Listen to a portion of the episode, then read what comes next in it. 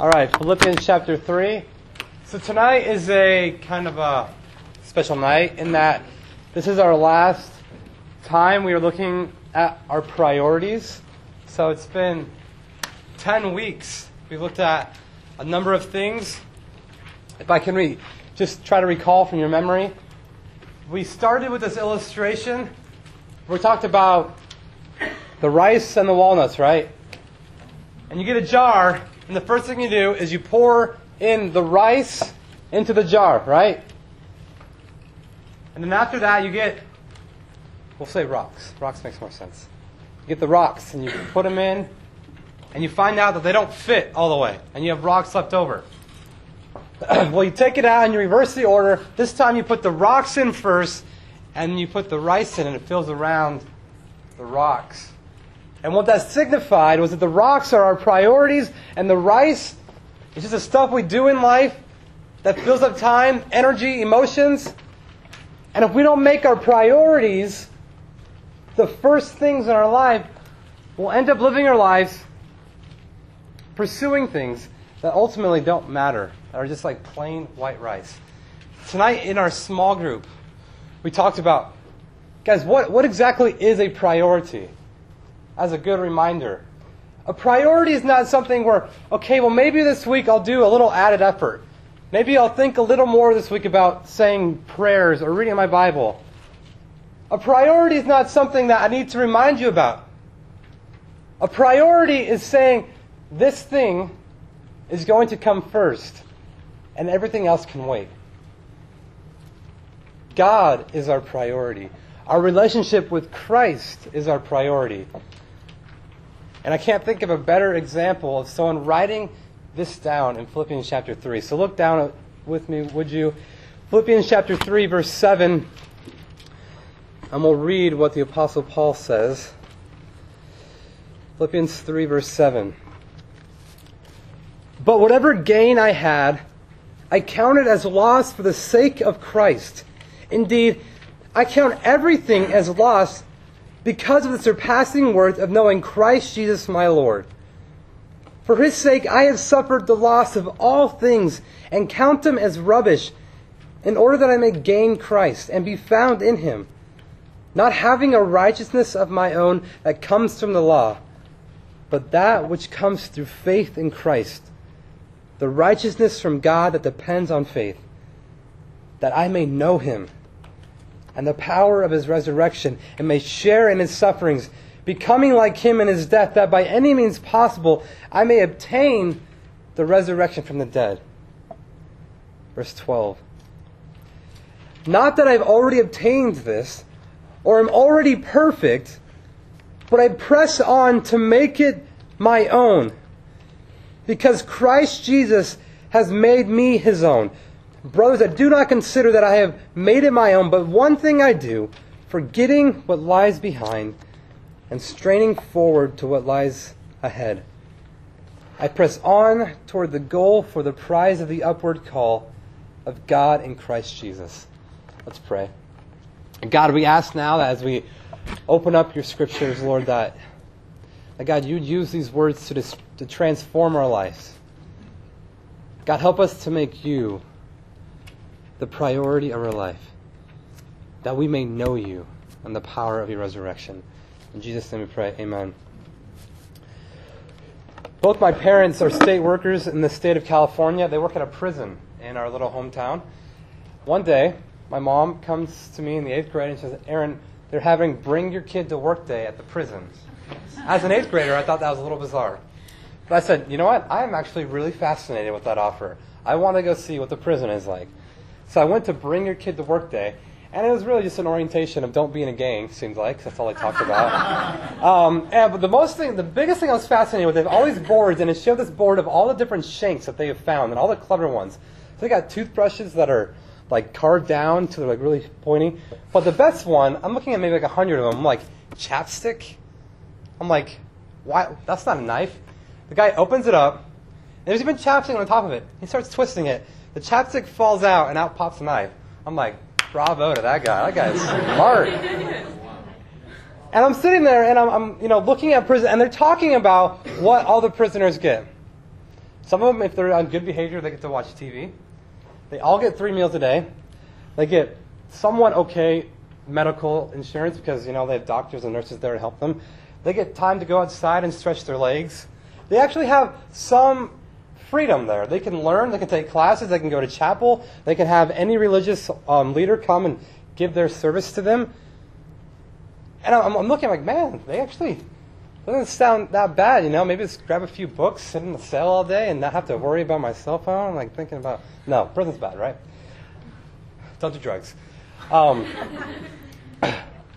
I'm th- I, was, I, was, I was reminiscing that day of taking your kid to work day, and I'm looking at prisons and reminded of what Paul is doing right now in this letter, Philippians. Paul is in prison while he writes these words. But the prison that Paul is in is nowhere near the prison that my parents work at. Do you guys know how much it costs to incarcerate one inmate on average? Huh? Incarcerate? Imprison someone? $31,000 on average for one inmate. In the state of, yeah, per year. That's like a lot of money, right? You think of all the personnel, all the guards, the food, the building, the upkeep. 31,000. In the state of New York, it's 60,000 per inmate. And I read about what prisons were like in, in the Roman world, where it was cold, dark, guaranteed not to get three meals a day, lucky to get a meal every three days. Where Paul probably was in a room where he couldn't even stretch out his legs. Where he probably often got beat for preaching what he believed in. And I'm thinking about what an inmate might have some, some few luxuries here in America. And I'm thinking about the Apostle Paul writing not just the book of Philippians, but Ephesians and Colossians and Galatians, you know, these, these prison epistles, and the things that he writes about. I mean, if you, if you, who here has read the book of Second Corinthians before? If there's one word to describe that book, it is the word suffering. Paul is saying, I've been whiplashed 39 times, shipwrecked, abandoned, destitute. You know, people tried to stone me. They thought I was dead. I got up and I walked back into the city. All for the sake of Christ. And he has suffered so much and he writes this that I may know him, that I may suffer for him. And if there's one thing that Paul is trying to tell us in this famous passage, it's that Christ plus anything ruins everything. Christ plus anything ruins everything. You see, Paul, right here, I think we get the best example of what a devoted life to Christ looks like. A life that is nothing apart from Christ is going to take my emotion, my energy, my thought life. A life that says, you know what? I'm not going to just go through my Christian life and put in the bare minimum work. This is a life that is fully devoted. And so, in this passage, we'll see three aspects of what a devoted life to Christ looks like, but rather, three aspects of a person who has made Christ their priority. So, a life devoted to Christ has no second. Verse 7 But whatever gain I had, I counted as loss for the sake of Christ. Paul had just got done talking about people who were in the church and they were bragging. Oh, yeah? Guess what? I'm this kind of Jew. I follow all these rules. I have this much money.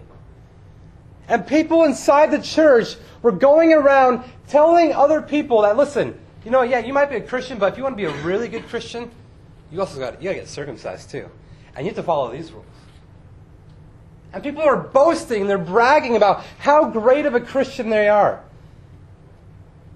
And I almost, I, I almost like love the sentiment that he has. Actually, let's look at a few verses.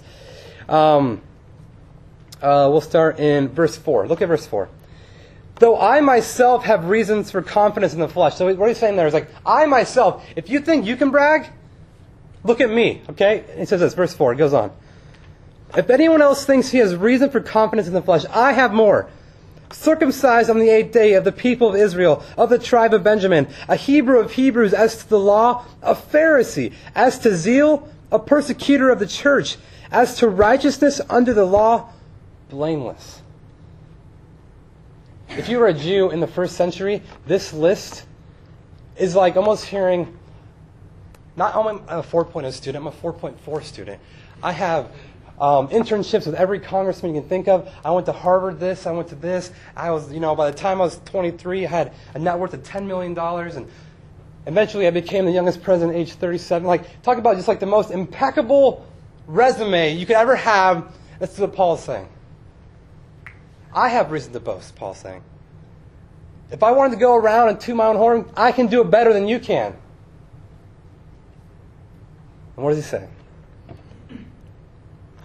But whatever gain I had, I counted as loss for the sake of Christ.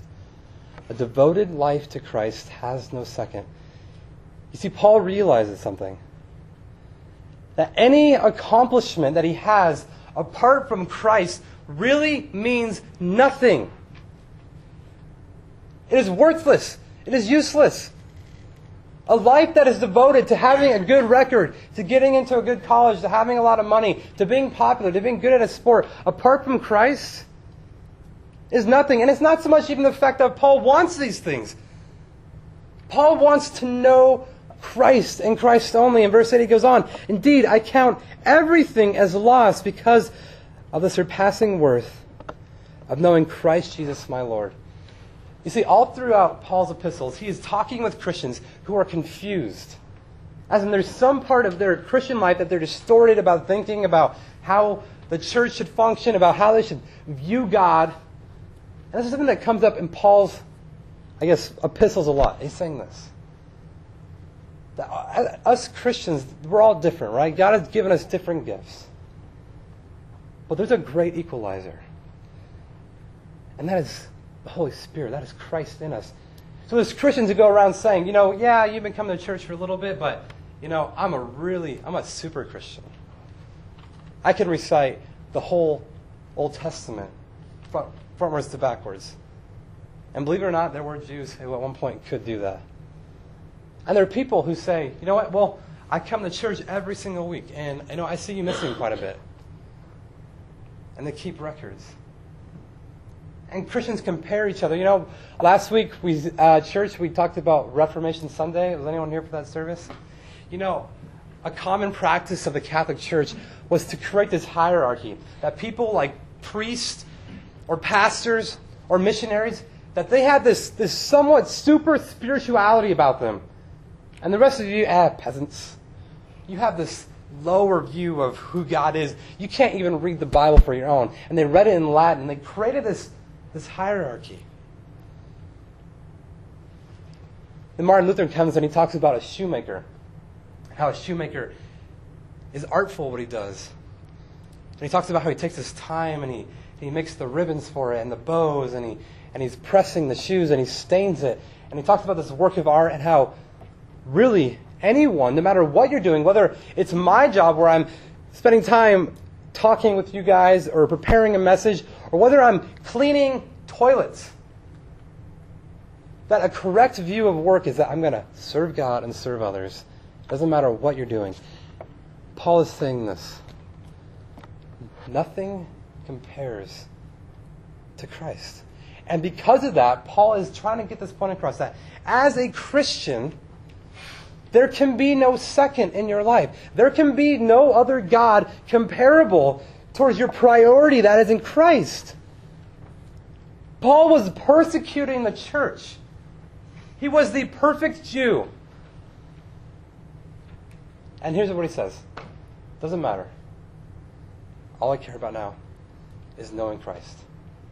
Every accomplishment I have doesn't matter today was somewhat of a special day. I finally got like the last ending piece of seminary.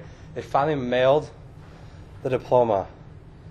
Finally paid. I paid them all their money. I took all their courses. Who was in church this morning? Yeah, who preached? Eric Bells, right? Me and that guy have a very deep connection. You guys want to know why? Because me and Eric Bells both had Dr. McGarry for Hebrew. And we talk about that and we reminisce.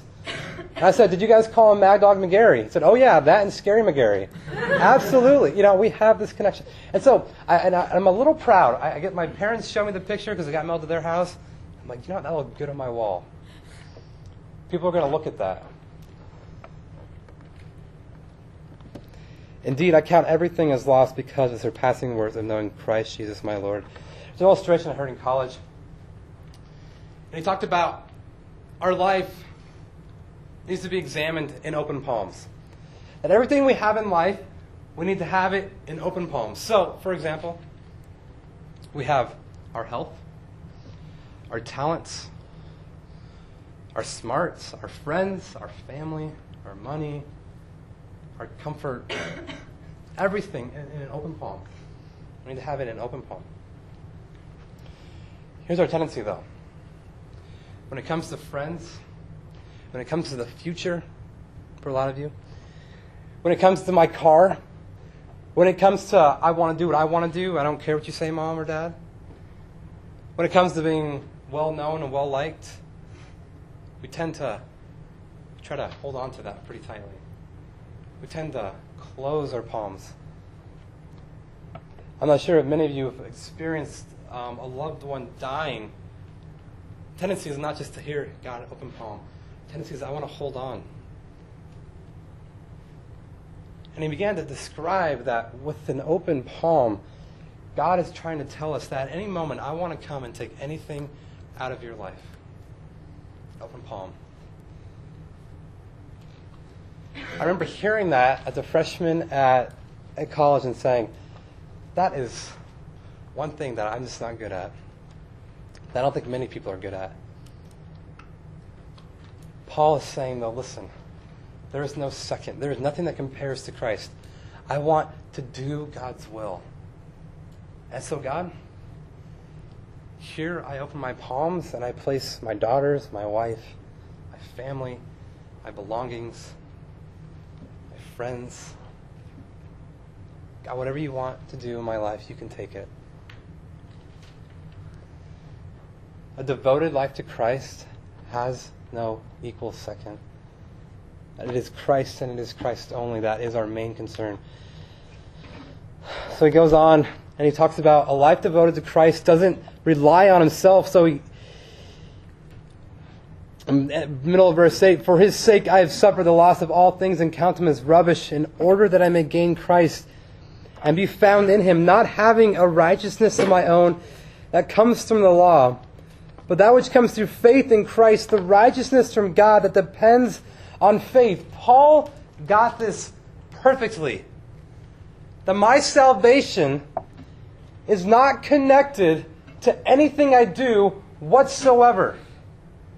This is a truth, this is a doctrine that many Christians recite a lot, yet functionally they never live it out.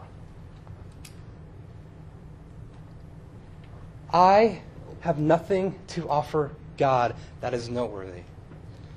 I have nothing of my own self that is worthy before God. And Paul says that. That is the righteousness only from Christ. And he doesn't rely on himself at all. But here's what people like to do they like to say, Yes, Jesus, I want your righteousness. I want your holiness. Come save me. Forgive me of my sins. And here's what they do they take that. Yet they, they say, Well, I messed up a lot today in the last couple of weeks. So I really need to try to prove to God that I really do love Him. So I'm going to do a few things. I'm going to make sure I'm really devoted to God this week to show Him that I love Him. It's like, God, man, I messed up like three times in like one hour of like a really bad sin. God, I just feel really bad, and God, I'm just gonna make it up to you somehow. God, I know that maybe I'm gonna start reading my Bible more. I'm gonna pray more. I'm gonna start coming to come into church a little more often. And I find myself doing that at times. Just like any other relationship, if I offended one of you, I want to go out of my way, say, what can I do to amend this? And I try to fix it. I am the typical guy. If you come with a problem, I will try to fix your problem, not listen to your problem. In the same way, we do the same thing with God. I have sinned. I have rebelled against you. How can I fix it? God, how can I make this up to you? And this is what the Christians are trying to do. They're saying, look, you know what? Yeah, you need Christ, but you also you need some other stuff too. You need to make sure that you're this much holy, though, too, by the way. And You have to make sure you do this much, and then you can have Christ. Christ plus anything ruins everything. Christ plus anything ruins everything. I'm saddened by the number of cults there are who go around saying they're Christians, who knock on my door, and they start telling me other things that I need to do in order to be saved, or to have salvation, or to find their way of life. And I, and I, and I, get them down to boil it down. What do I have to do to go where you're going one day? And they begin to list things. And they'll say Jesus, and they'll say this, and they'll say this, and they'll say this. Christ plus anything, it ruins everything. My salvation is never, ever, ever dependent on anything I do. The times where I'm connected with Christ and I still I make mistakes and I fall short of what He's required of me, it's not me saying, God, how can I fix this relationship? It's me coming back to the cross and saying, God, I screwed up once again. Forgive me based on what Jesus has done. Help me to stand free because of what Christ has done. I do not obey because I feel like I have to make it up to God. I do not obey because I feel like if I do this, maybe God will then bless me. I obey because I love Him. I obey because He accepted me. That's what Paul's trying to say here. You know, I, I'm really fascinated with history, and one of my favorite things to to study is World War II, right? Um, war. Um, so the Holocaust. I remember studying that in high school, going to museums in high school. The camp um, in Auschwitz, and above they had this sign. It said "Arbeitsmacht in German, and it said this: "Work will liberate you." Another translation is "Work will set you free." And as they were shoveling the Jews into this camp, they're making them think if you just work hard, you'll be fine and you'll be free. If you come here, do what you're supposed to do, you to save your life and go off. And they gave them a little bit of hope with the return of a huge, devastating lie. Because we all know the Holocaust, they took them into Auschwitz, which was one of the worst camps, and they did genocide to them. The same way Christians over and over and over again, and cults all around the world, and people in this room think that if I work at doing certain things, maybe in the last message we talked about last week, yeah, you know, this week I'm going to try to be extra holy. And they think that if I try to do good things, then God will love me. And just as is a lie for the Jews in the Holocaust, work will never liberate you. Only Jesus will. Verse 12. Verse 12. Not that I've already obtained this or am already made perfect, but I press on to make it my own, because Christ Jesus has made me his own. Brothers, I do not consider that I have made it my own, but one thing I do, forgetting what lies behind and straining for what lies ahead. Besides the person of Jesus Christ himself, I think the Apostle Paul is by far the most impressive person in the New Testament. I, I cannot read any of his words without being like awful, like, like in, in a sense of awe. Like, how does a man who, who suffers that much, who persecuted the church, write such wonderful, great things? Obviously, on the inspiration of the Spirit. But how does a man have any sense of endurance. And here's, and here's what I, I, come to know about this passage. By the way, this is one of my favorite um, New Year's Day passages. I read it every single January 1st. Is that even the Apostle Paul, who I, who I think like oozed holiness and perfectness, you know, is saying this one thing that I haven't obtained it, that I haven't reached my goal that making Christ my priority, I'm still working towards that. That knowing Christ above all things and considering everything as lost is a work in progress. A devoted life to Christ makes Jesus their priority. That is what Paul is saying. Paul is saying, not just am I straining towards Christ, it is just like this amount of great effort. Like um, a joke, I don't know, maybe it's a really bad joke, I don't know. And I was sharing with my small group guys. Um, Mein Kampf, do you guys know what that is? Yeah. The book that Hitler wrote? Translation, uh, My Struggle. So a lot of times my, um, my wife will ask me to do the dishes. Ah, Mein Kampf. You know, um, my struggle. You know, Paul is saying, Mein Kampf, like my struggle. Constantly straining forward. I haven't reached it. But the best thing about this, brothers, I do not consider that I made it my own, but one thing I do, forgetting what lies behind and straining forward to what lies ahead. I'll read that New Year's Day, thinking about the year I just had, thinking about the times where I was far from Christ, where my affections and my devotions for Him were very small. The times where I just went through the ritual of religion. The times where I sang songs but didn't mean it in my heart. The times where I gave messages and it wasn't true of me. And I repeat these words. But one thing I do, forgetting what lies behind and straining forward what lies ahead. Paul understood that the Christian life is a life of going ups and downs. There are weeks where your affections and your devotions to Christ are through the roof.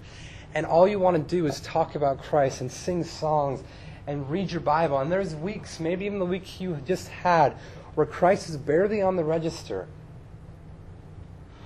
Where you think priority, God being a priority? No.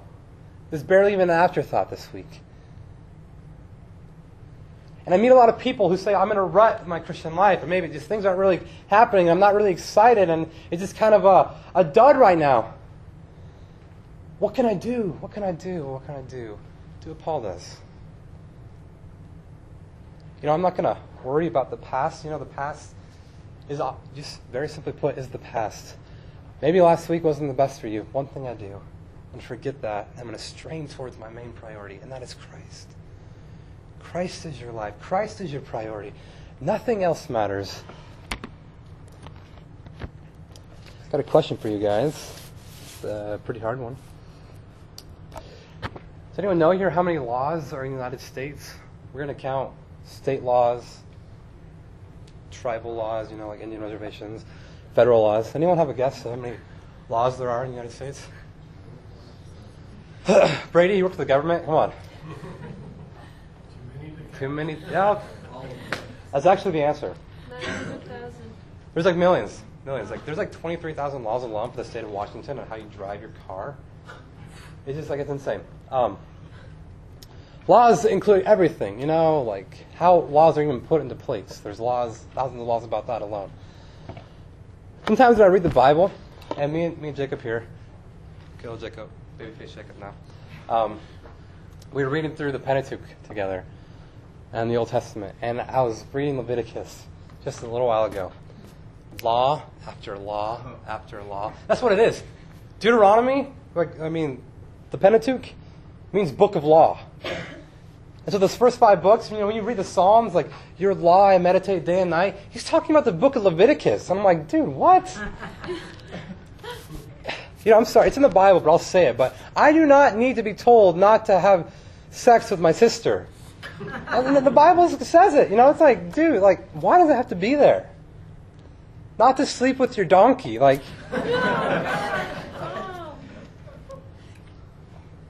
if you go home and tell it to your parents, just say it's in the Bible too. So I'm just repeating what God says. So many laws sometimes, and I'm thinking in my Christian life, like, man, sometimes I hear so many messages. You need to be better at reading your Bible. You need to be better at praying. You need to be better at evangelizing and being better a part of this group and being better at holiness and godliness and do this and have this as your priority. And there's so many different things. So many laws. So many messages. Just turn to Matthew 22.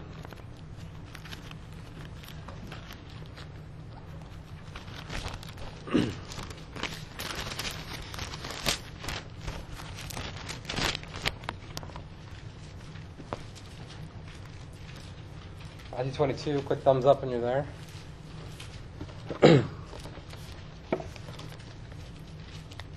Matthew 22, verse 34.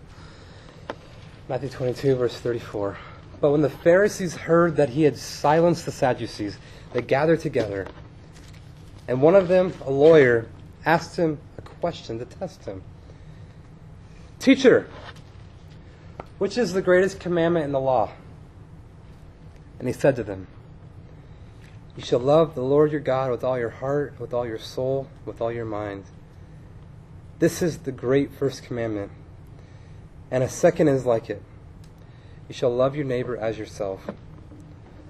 On these two commandments depend the whole law and prophets. Try to summarize every law in the United States of America, and you never could. And Jesus summarizes the whole Bible into these two things love God and love people. You guys, making God a priority of your life, it needs to have ramifications. It needs to show something. And that's, that's part of what we've been doing the last 10 weeks. It's showing these are some natural things that flow out of a life that has made Christ a priority. But you know, even as I look at those 10 different things and can feel overwhelmed at times, this right here needs to be our solace. And that if we love God with all of our heart, all of our mind, all of our strength, all of our soul, and if we love people as ourselves, all of those 10 priorities we talked about will naturally occur in your life. If you love God with everything that you have, you will love His Word. If you love Him and have a relationship with Him, you will pray to Him rightly. If you love people, you will find the need to share the good news of Jesus with them. If you love people in the church, you will care about community and caring about their needs and seeking to encourage them. If God is your priority, you will seek to have a life that is pleasing to Him because He is holy. We should be holy. And so, to summarize this whole last 10 weeks, would be to summarize in the words of Jesus You shall love the Lord your God with all your heart with all your soul, with all your mind. This is the great first commandment. And a second is like it. You shall love your neighbor as yourself. Now, as I pray, you won't forget completely everything that I talked about the last 11 weeks. But if you take one thing away, take this away. Making Christ our priority looks like this love God love people. Let's pray. God, we thank you for your word. God, we thank you that it is true and it is powerful. God, that it speaks. God, we ask now, Lord, that you would take, God, this time looking at what it looks like to have a devoted life to you. And God, that you'd use Paul's example of God, of someone who said, you know what, I don't care about anything this life has to offer. God, I don't care about the applause and the audience I get from having a good resume or an impeccable life. God, help us to care about you and you only. God, there's things in life that we have to do. God, we go to school to get training, God, to, to get a job, to provide for families, God, and to, to use your resources wisely. God, we have to go and run on errands, God, and do practical things. And God, let us not be too heavenly minded in order that we're no earthly good. But Lord, help us to know that in everything, God, we need to love you and love others. God, sometimes it, it does become complicated if we take this out of perspective. God, that there's so many things to do, and all Christians want to do is bark orders. God, help us to love you and to love others. God, help us to make you our priority. God, I pray that these students would go through life, God, would graduate, move on, God, start families, start businesses, God, knowing that making you their priority is the only thing in life worth pursuing. God, help us to be more affectionate, more devoted, more in love with you each day. God, I pray for these students. God, bless them. God, help them to know you better. In Jesus' name, amen.